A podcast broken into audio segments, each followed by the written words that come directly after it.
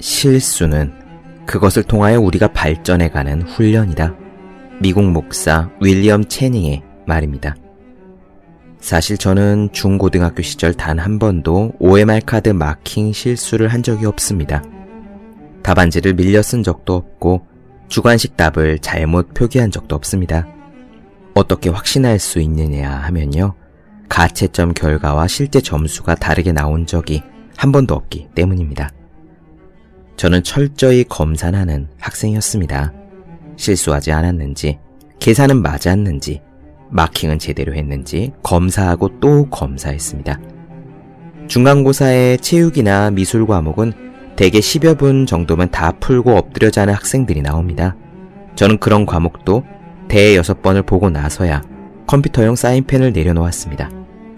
제 자랑을 하려는 것이 아니에요. 그렇게 된 데는 이유가 있었습니다. 초등학교 때였습니다. 그때는 수학이 아니라 슬기로운 생활이라는 과목이었습니다. 원래 고사를 봤는데 1번 문제가 이랬어요. 2 빼기 0. 저는 거기에 답을 0이라고 썼습니다. 태어나서 처음으로 시험을 본 9살 아이였을 때였죠. 그 문제를 틀리고 어머니에게 얼마나 야단을 맞았는지 모릅니다. 제일 쉬운 것을 실수하는 아이라는 꾸중이 귀에 못처럼 박혔습니다. 그 뒤로 저는 가장 오랫동안 시험지를 붙들고 있는 학생이 되었습니다. 여러분이 치명적인 실수를 하더라도 결코 좌절하지 마십시오. 실수라는 비용을 치르면 경험이라는 대가를 얻습니다. 경험을 가슴속에 새기고 남은 생에서 다시는 반복하지 않으면 그것은 남는 장사입니다. 365 공비타민 만약 치명적인 실수를 저질렀다면 의한 대목으로 시작합니다.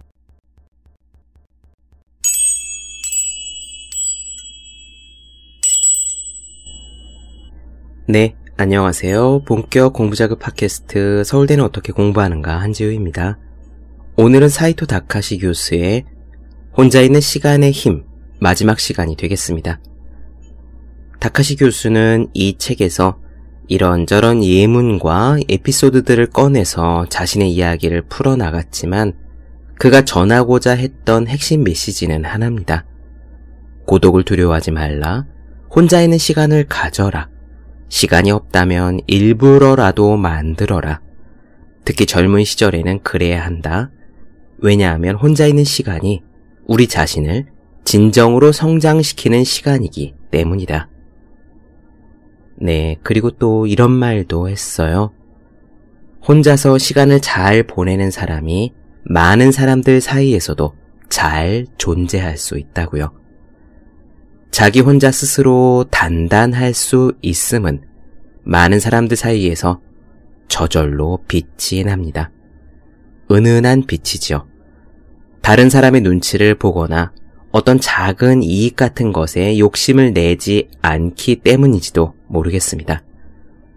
그런 분들은 특별히 아첨을 하지도 그렇다고 잘난 척을 하지도 않으면서요. 그저 묵묵하고 따뜻하게 자기 자신으로 서 있습니다. 키에르 케고르가 말한 단독자가 그런 것인지도 모르겠어요. 오늘은 마지막으로 다카시 교수의 이야기 중에서 책에 대한 부분을 나누어 드릴 겁니다. 혼자 있는 시간의 힘 이 책의 마지막 챕터에 고전을 읽으라 라는 내용을 넣은 것은 의미가 있다고 생각합니다. 혼자 있는 시간을 잘 보낼 수 있는 방법이 여러 가지가 있겠지만 무수한 방법들 중에서 가장 도움이 많이 되고 생산적이고 또 많은 사람들이 활용해온 방법이 바로 독서 아니겠습니까?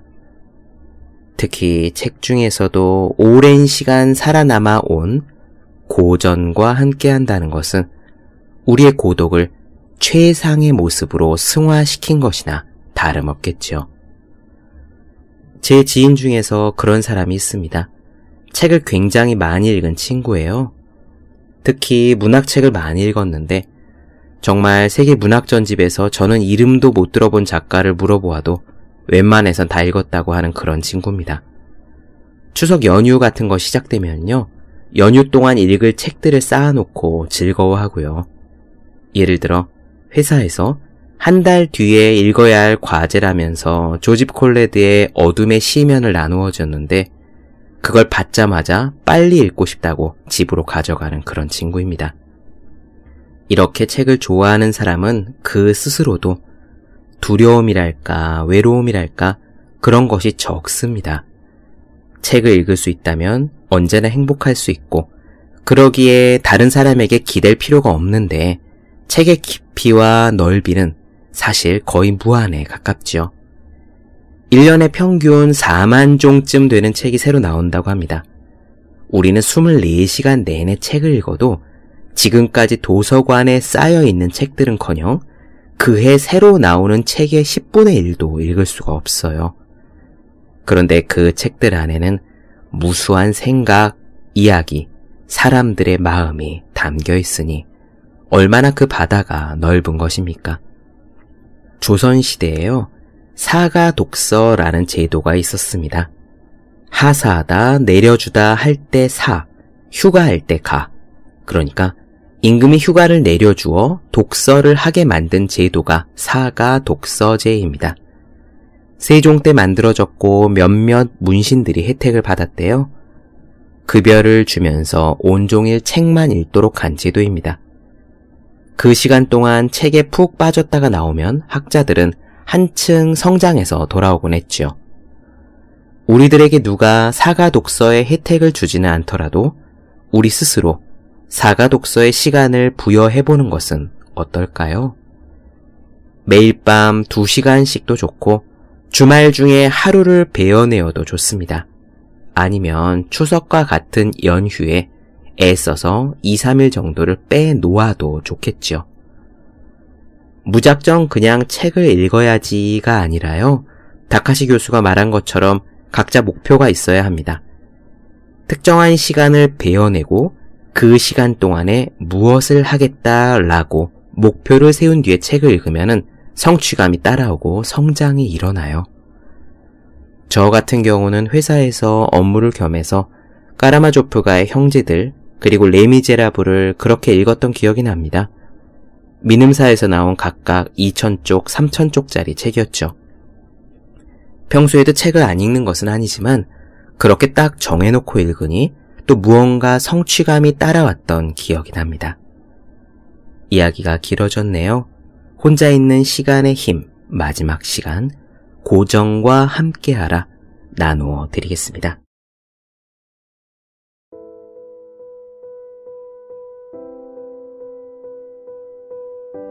혼자인 시간을 피할수록 더 외로워진다. 사춘기와 청년기는 고독과 마주해야 하는 시기다. 나는 그런 강박관념을 강하게 갖고 있었다. 괴테 이후에 빌둥스로만의 영향을 받았기 때문인지도 모르겠다. 빌둥스로만은 괴테 시대에 만들어진 독일의 전통적인 소설 스타일로 한 인간의 정신적, 정서적 성장을 그리는 교양 소설이다. 빌둥스로만이라는 단어에는 교양이라는 의미와 자기 형성이라는 의미가 내포되어 있다. 그래서 예전에는 자기 형성의 과정을 교양이라고 표현하기도 했다. 빌둥스로만은 고대 그리스 예찬 정신에서 기원했다. 그래서 가족이나 친구를 떠나 방랑 끝에 강인하게 성장해서 돌아온다는 이야기가 신화나 영웅 전설의 원형인 경우도 많다. 마찬가지로 빌둥수로만의 주인공들은 모두 어떻게 살아야 하는지 탐구하면서 인간적으로 성장해 가는 법을 배운다. 나는 사춘기 시절 고독한 마음과 마주한 그들의 모습을 보면서 가슴이 벅찼다. 가족이나 친구들의 격려와는 또 다른 소울메이트의 응원을 받는 것 같았다. 한편 일본에는 역사적으로 불교적인 무상관이 존재한다. 인간의 세계는 모두 흘러서 변해간다. 절대적인 것은 없다.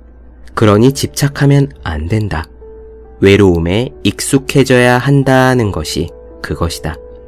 일본인은 예전부터 그런 교육을 받아왔기 때문에 무사는 어릴 적부터 어떻게 죽음을 맞을지에 대해 배웠다. 무사에게 최상의 임무는 언제든 죽음을 받아들일 각오를 다지는 것이었다. 완벽한 고독이란 죽음과 마주하는 것이다. 나라야마 부시코라는 영화에 등장하는 노모 오린도 기꺼이 죽음과 마주하며 산을 넘는 강한 여성이다.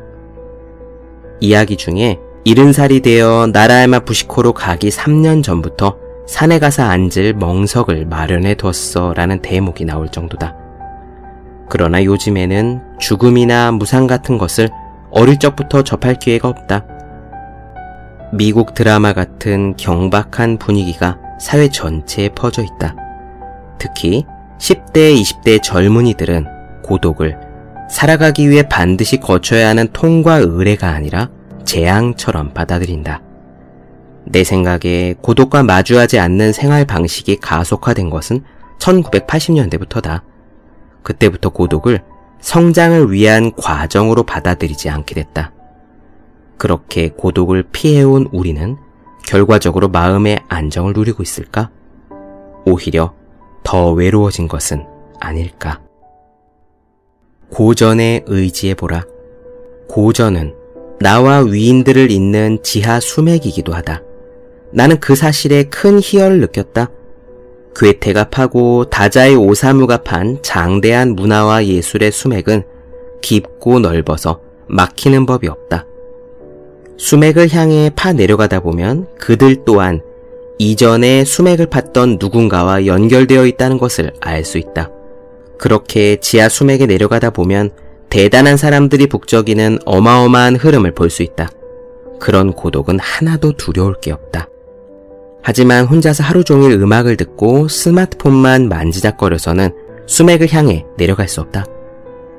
이 정도는 괜찮겠지라면서 고민 없는 시간을 흥청망청 보내서는 영원히 지하 수맥에 도달할 수 없다. 지금이라도 스마트폰을 내던지고 나는 어떤 존재인가 하고 생각에 잠겨보는 것은 어떨까? 그러다 보면 이런저런 생각들이 떠오를 것이다. 하지만 자기만의 얕은 생각으로는 수맥을 향해 파 내려가기 어렵다.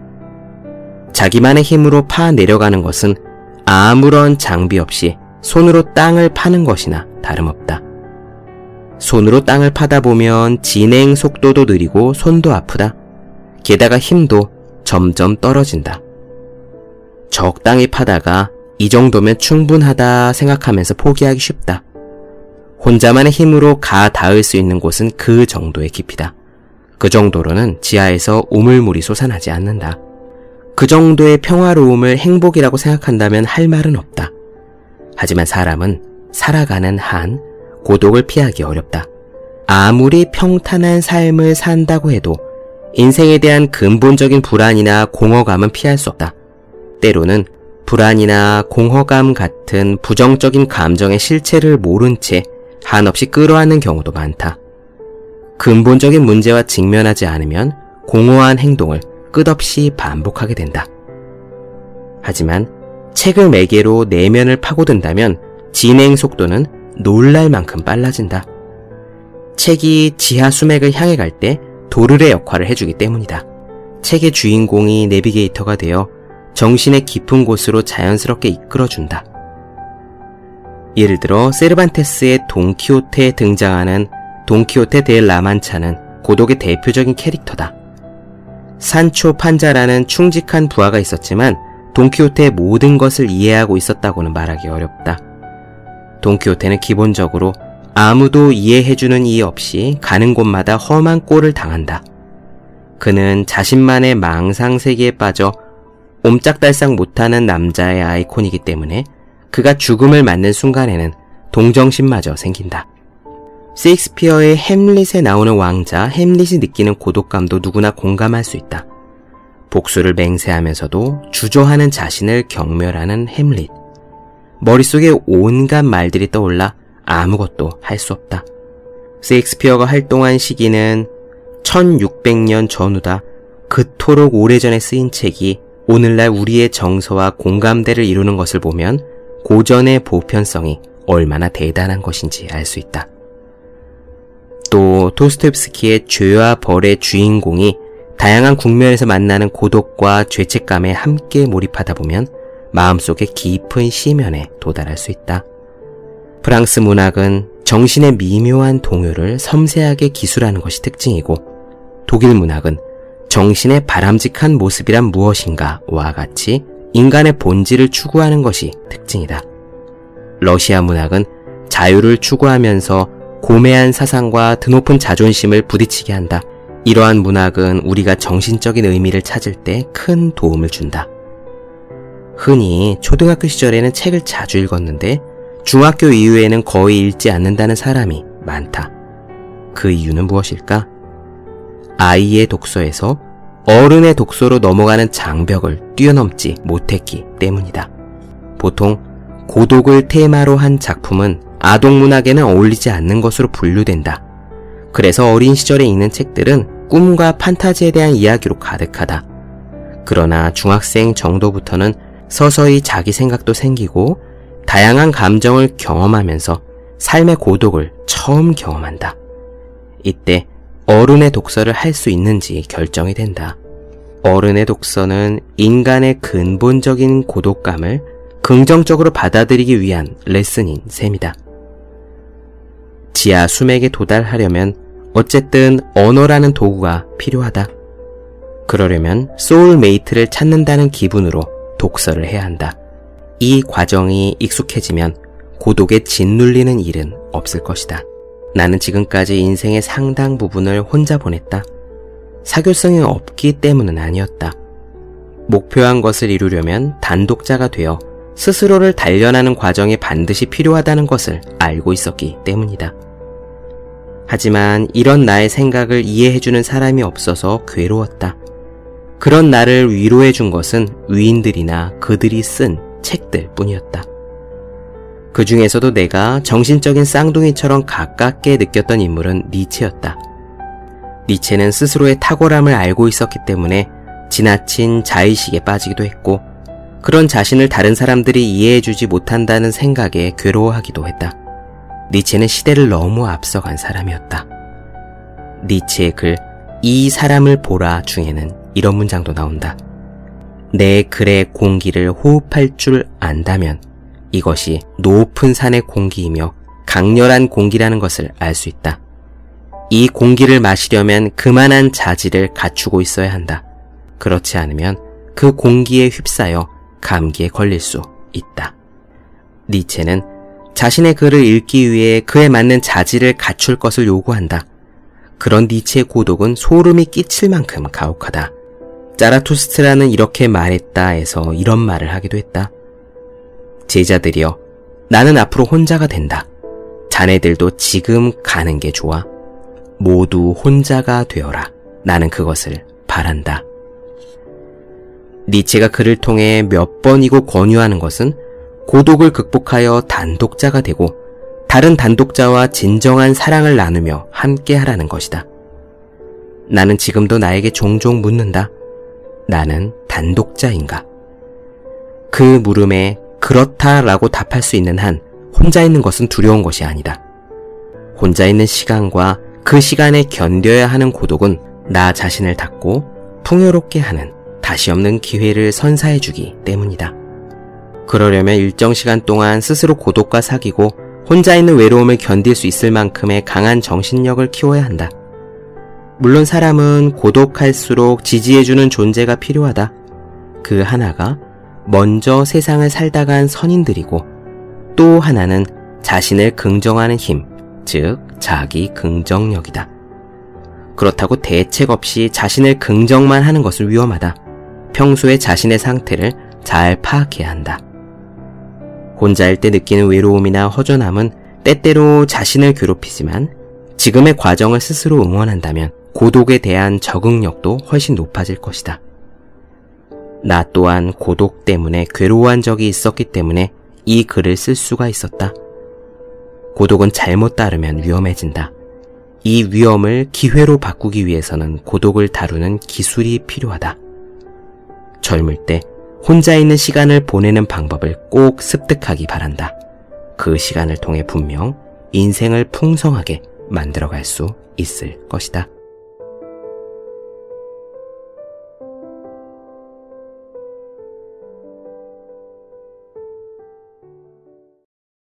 네, 본격 공부작업 팟캐스트 서울대는 어떻게 공부하는가 사이토 다카시 교수의 혼자 있는 시간의 힘 나누어 드렸습니다. 더 많은 이야기가 궁금하신 분들, 질문사항 있으신 분들은 제 네이버 블로그 생애 즐거운 편지, 다음 카카오 브런치 한재우의 브런치, 인스타그램에서 해시태그 서울대는 어떻게 공부하는가, 유튜브에서 서울대는 어떻게 공부하는가 검색해 주시면 좋겠습니다. 또 매일매일 공부하시는 분들, 여러분 주변에 매일매일 공부하시는 그분들을 위해서 하루 한 페이지씩 읽고 공부할 의지를 북돋는 책, 보기만 해도 공부하고 싶어지는 365 공부 비타민 선물해 주시면 좋겠습니다. 오늘 여기까지 할게요. 전 다음 시간에 뵙겠습니다. 여러분 모두 열심히 공부하십시오. 저도 열심히 하겠습니다.